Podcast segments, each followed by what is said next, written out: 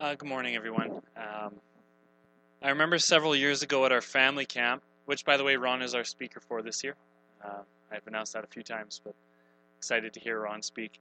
But several years ago at our family camp, our speaker was Gary Lapine, who, like Ron, is a former professor of mine and Angie's at ABC.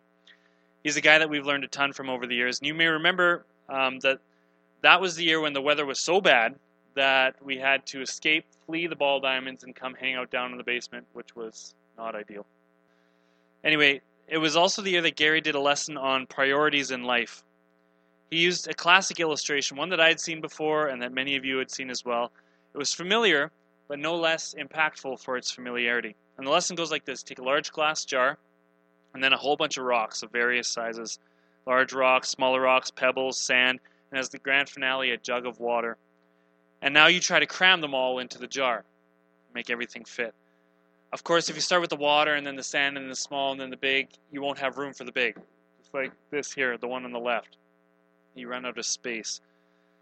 But if you put the big things in first, then the smaller things, and finally the tiniest things, everything will fit. Uh, it's just like our priorities. If the kingdom of God is to be a disciple's priority, and if we are a disciple, then we will fit it into our lives first. The big things go first. Then come the lesser things, and finally, the lowest priorities fit into the cracks that are left over. It's a great illustration. Big things go first, lesser things go last. There are hierarchies to life, priorities matter. But the problem is, in life, things don't always fit nicely. Not everything can be contained so neatly. Sometimes the big rocks break down. Sometimes the sandy water obscures the whole portrait. Sometimes the individual pebbles get ignored by the shadow of the big rocks, and sometimes the whole jar is threatened because who keeps enormous jagged rocks in a glass jar anyway? You can be as orderly and as wise as you'd like and still make a mess. You can be as intentional and as thoughtful as you'd like, and still some things may not fit properly.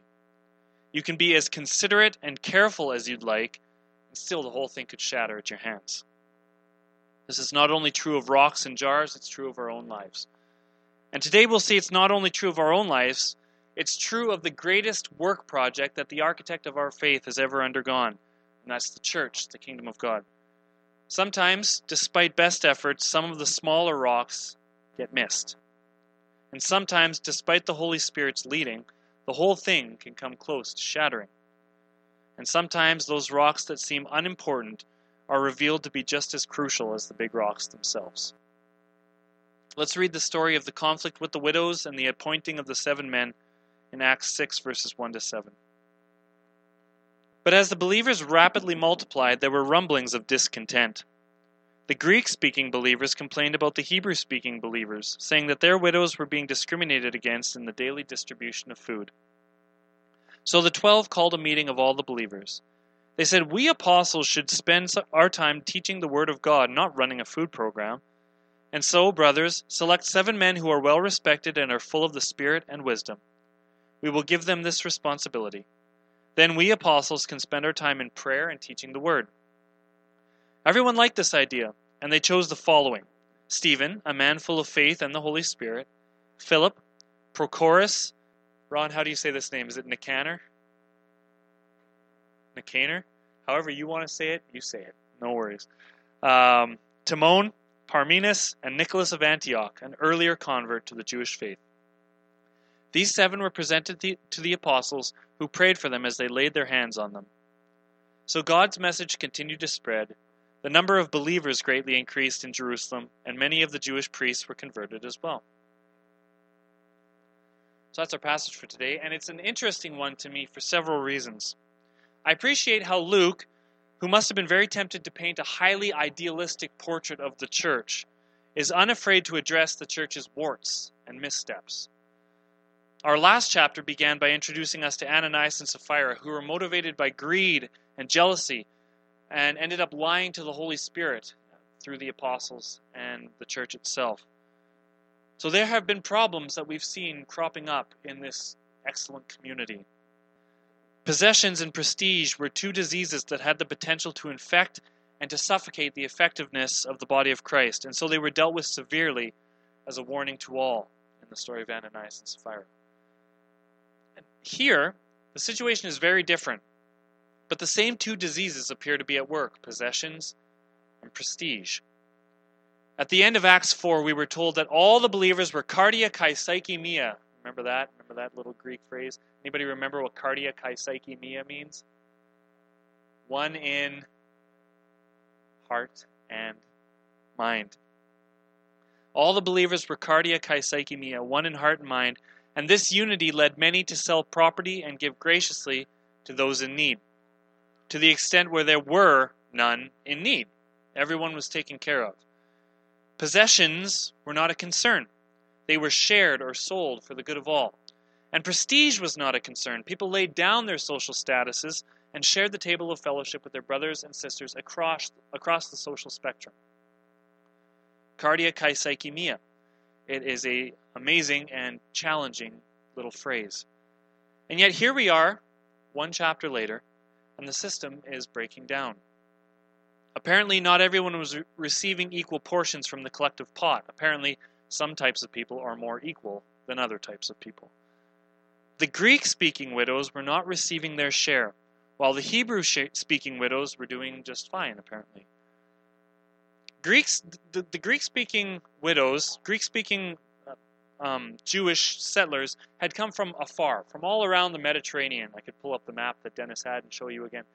But they came from not the area around Jerusalem. And the reason they came to Jerusalem was sort of a pilgrimage. They wanted to die in the holy city and be buried there in the holy city. But that left them slightly more vulnerable. It left them more vulnerable than the average Hebrew speaking widow because they often didn't have any family around to support them. They had traveled from afar to live their last days in the city. And so they may not have had the support system that the, Hebrew speaking widows had. All widows in that day as well as orphans, as well as foreigners, were socially small, uh, made socially small by society. But this category of widow was even slightly smaller. Moreover, there were likely some pre conversion prejudices rising up against the look down upon Greek speakers. They maybe weren't seen as true Jews. Even in a movement founded on unity, grace, and compassion for the least of these, old human nature tends to crowd its way in, especially when the movement is multiplying and expanding at such an enormous rate. People will be ignored, people will be left behind. Even some of the people for whom this whole movement was initiated in the first place. In other words, some of the smaller rocks in the jar, the Greek speaking widows, are being missed, and some of the jagged rocks in the jar, the old prejudices and biases, are threatening to shatter the whole thing. So they need to be careful. And here's your word nerd moment for the Sunday. Love these. The word translated complaining in the Greek is the same Greek word used when translating the grumbling of the Israelites in the desert against Moses. So, the same way that they grumbled against the leadership of Moses, now the people are grumbling against the leadership of the apostles. And that grumbling, way back in Exodus and in Numbers, it threatened to erupt into civil war. In fact, God took severe steps to ensure that, that things didn't fall apart. That same word is used in this instance. So Luke wants us to understand the potential for messiness that's found here in this situation. Things could get ugly pretty quick. It's not a theological issue, it's a practical issue. It's a very human issue, and one that requires wisdom and discretion. Because the one thing that cannot happen to the church, then or now, is disunity. They cannot be fractured. And so, wisdom and discretion is needed. And so enter the apostles. Rather than doing some of the things that leaders tend to do, like complain about the complainers, saying things like, What's with these whiny widows anyway? Rather than complain about the complainers, and rather than, here's an interesting thing that some church leaders do, they prioritize the spiritual over the physical. The apostles didn't do that. If the apostles had said, Ladies, man shall not live by bread alone, then the ladies, the widows could say, Yeah, but we're not men. Give us our bread. We're hungry. We need bread. You know, pray for us, yes. But give us our bread too. We want more. I imagine them using a sassy grandma voice and wagging a finger at the apostles. Rather than being reactive or unsympathetic, The apostles tackle this important issue head on, they deal with it immediately. They show leadership.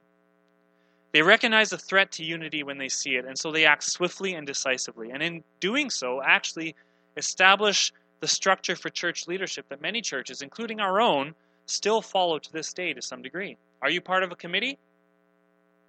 Most of you are.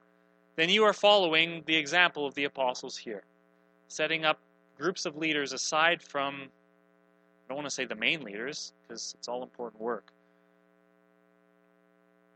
the apostles have different tasks to perform. So they suggest the believers look for seven men, seven being a good, holy number, who can deal with these day to day operations. The nominated men were to fit the following qualifications they were to have good reputations, they were to be filled with the Spirit, and they were to be, they were to be filled with wisdom. These have become the gold standard qualifications for any church leader in any church setting over the last, last 2,000 years. And I would add that certainly is open to women as well. It doesn't need to just be men who have these qualifications and can be leaders. Now, to our ears, the names of these seven men are unremarkable. The first two names are familiar names in the book of Acts Stephen and Philip. We will encounter them shortly. And the last name, Nicholas, is a familiar name in general. But those middle four names, they're doozies. One sounds like a mid sized sedan, buy the new Chevrolet Prochorus today.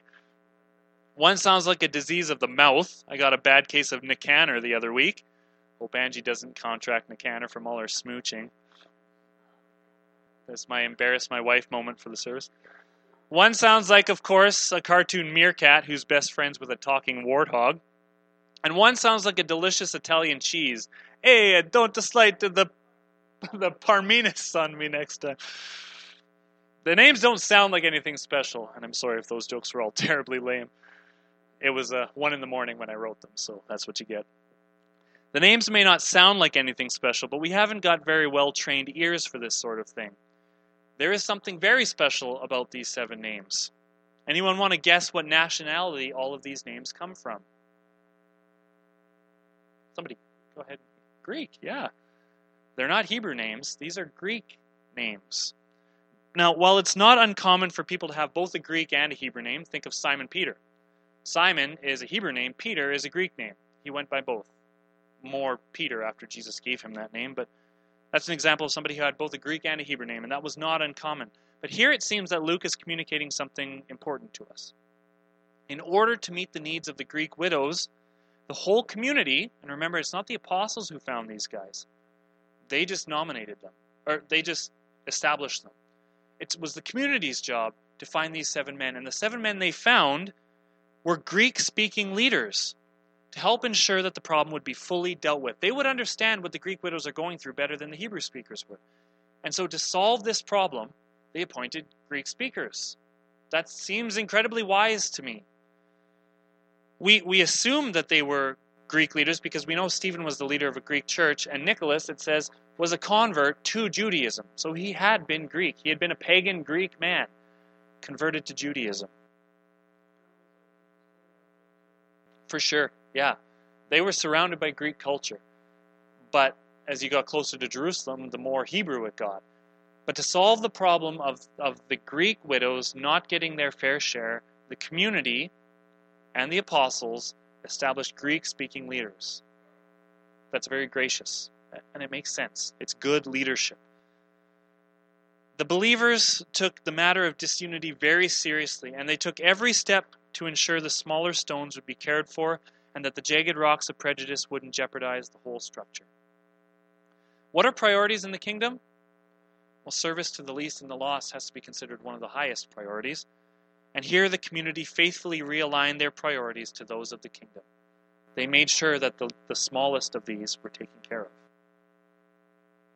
It's interesting that the first office bearers to be appointed in the church were chosen not specifically for evangelism or preaching or healing ministries. You think of those are the big ticket items in the church. But the first board of leaders that was established was created for simple administrative service. Now, undoubtedly, these seven men were involved in more than just a primitive food bank. That was a part of their role and the reason they were chosen. but we know that they were involved in more. There are some very recognizable names among the seven. In fact, it can be argued that, beginning here in Acts 6, the seven chosen men begin to supersede the acts of the 12 apostles, even. Partially because the gospel gets opened up to the Gentiles, and these Greek believers are closer to the Gentiles than many of the 12 were. Stephen, of whom special mention is made of his fullness of faith and, and, and the Spirit, will become by the end of chapter 7 the first martyr for Jesus. And as we examined last week, that means he was counted worthy to give his life as a true disciple. He was specially blessed to be the first martyr. I know that's not how we see it, and it's definitely a tragedy. You don't wish this on anyone. But Stephen was lucky. He was blessed. He was fortunate. Of all the great followers of Jesus, he holds the unique honor of being the first to receive the glory that comes with fully and lovingly sacrificing your life for Jesus Christ. So he's a big deal. And he's one of the seven, not one of the twelve. Philip also plays a bigger role in the, in the narrative of Acts than many of the twelve. Some of the twelve, we don't know anything that they did, really, according to Acts. But we know some of the things that Philip did. His service in Samaria and to the Ethiopian eunuch are major stories in chapter 8. And by chapter 21, he's given a nickname even Philip the Evangelist. A cool nickname. Can you start calling me Chris the Evangelist or something? Something cool like that? That'd be great. Angie says no, shaking her head. Never mind. But Philip is a big deal. And he didn't become a big deal just by handing out food. But that's where it begins. That's where it began for Philip was a simple, small, servant hearted task. See, if you want to be a leader in the kingdom, you must be a servant. I'll say that again. This is the number one thing that I learned through the ministry of Alberta Bible College, and I could not be more thankful. If you want to be a leader, you must be a servant. And those who submit and sacrifice and serve are already doing miraculous things. It is hard for humans to do those things. To them, much more will be entrusted. They are the faithful servants. If you're faithful in the small things, Jesus says you will be given larger things to be in charge of. Why do you think Stephen was given the honor of being the chief martyr, the first martyr? Why do you think Philip had such an excellent reputation? Why were they entrusted with two of the most urgent sacred callings of God's holy church? Take care of the poor and cultivate unity. Can you think of two things more sacred? There's not very many. And they were entrusted with those two tasks. Why? Because they were faithful, they were spirit filled servants. They didn't lobby for the role of leadership, they didn't hold an, an open election. They were nominated because they were recognized for their servant hearts. They put the big rocks, the high priority rocks, into the jar first. And everyone saw that, and everyone knew that that would make them excellent leaders fit for this task. They sought ye first the kingdom of God, and so many other things were added unto them. They weren't the twelve, but they were the seven, and that was pretty darn close. Which brings me to another interesting conversation point here in the story, and I re- return again to the image of the rocks in the jar. Would you say the apostles are more important than these seven chosen servants? I don't know. I, I don't know how I would answer that question. Perhaps Dr. Ron Fraser can help me out with it. The apostles are certainly the chief leaders of the church, but important is a loaded word, especially in a movement where one of the main principles is the last shall be first and the first shall be last. I'm not sure that the apostles were more important than the seven men, but here's what I do know the work of the apostles is not more important than the work of the seven. I can say that with some certainty. Now, it may appear as though the work of the twelve was more important than the work of the seven right? After all, the apostles need the community to appoint these seven men because, as it says in verses 2 to 4, we apostles should spend our time teaching the Word of God, not running a food program. And so, brothers, select seven men who are well respected and are full of the Spirit and wisdom. We will give them this responsibility. Then we apostles can spend our time in prayer and teaching the Word. It sure sounds like the top guys taking the glory positions and leaving the dirty work to the underlings, doesn't it? The way it's phrased, look, we got other stuff to do. We're not running a food bank here. It sounds like it's demeaning the work of the seven. But that's just because we're hearing it through our upwardly mobile, mobile, look out for number one, business model, hierarchical North American lens. we hear this story through our North American ears. The apostles are not CEOs working for the bottom line of the kingdom. And the seven are not the janitors tasked with cleaning up the mess. Not at all. The church is the body of Christ, and the body of Christ has many parts, and all of the parts are necessary for the health of the body. The apostles were not more important people with more important tasks and a more important calling. That's what I believe. Rather, the apostles simply had a different focus. They have a different set of gifts. They have different priorities. The role of the 12, the role of the 12 is leadership through preaching and prayer an important office to hold, right? But the role of the seven is leadership through practical hands on service, follow up service. You can't have one without the other. Something's missing if you don't have both of these things. if you come here and sit in this pew just to hear good preaching and then you go out and nothing changes and there's nothing for you, then we're missing something, right? Or if it's just acts of service with no aspect of teaching and Jesus and growth, something else is missing too. Different parts perform different roles. God had called the apostles to serve a certain way. The same God called the seven servants to serve in a different way. The apostles were uniquely positioned to teach powerfully in the temple since they had in depth training at the feet of the rabbi. Prochorus or Timon they couldn't fulfill that role as perfectly as James or John or Peter. They didn't walk with Jesus for three years. But because James and John and Peter needed to be faithful to their calling, that meant men like Prochorus and Timon were uniquely situated and uniquely gifted and uniquely prioritized to be faithful to their own unique calling. And what a worthy, honorable, sacred calling they had. After all, what's more important to Jesus than feeding a widow? than caring for the least of these. They had a high calling as well. And so, just as Jesus had called each of the twelve apostles to follow him some three or four years earlier on the shores of, sea, of the Sea of Galilee, now he calls seven other faithful servants to follow him as well. They may not be rocks with the same enormous presence as the twelve, but without these seven faithful rocks, the jar would be emptier indeed. Does that make sense? And so today we heard from Aislinn. She and Jason are small rocks doing incredible acts of service, not to widows, but to urban youth, who are a different social group with a similar hunger for true nourishment and genuine compassion. Thank you so much. Thank you so much for how you are faithful to your calling as servants, that you perform inglorious tasks for the glory of our Lord Jesus. We consider you to be big rocks in the jar that is the kingdom. And to Ron, and Manel's not here today, but I would include Manel for sure. To Ron, thank you that you were also faithful to your callings to shape rough rocks like myself. And now I'm going to cry. Thank you. Thank you that you were faithful to your calling to shape rough rocks like Angie and myself into rocks that fit slightly less precariously into the kingdom jar. You are a solid rock and you have served as the foundation to many young leaders who are at risk of crumbling apart or muddying the, the waters of faith, you and your colleagues at ABC. You cannot be thanked enough for your faithful service, uh, Ron and Manel, that you are filled with spirit and filled with wisdom and are a true leader. And in honor of a sister in Christ, counted worthy to suffer in the name of Jesus in order to bring him glory, Marcella she was a small stone when she first came, but as she leaves this earth, our little jar called Clyde Christian Bible Church doesn't fit together quite like it used to. There's a gap, there is a rock missing.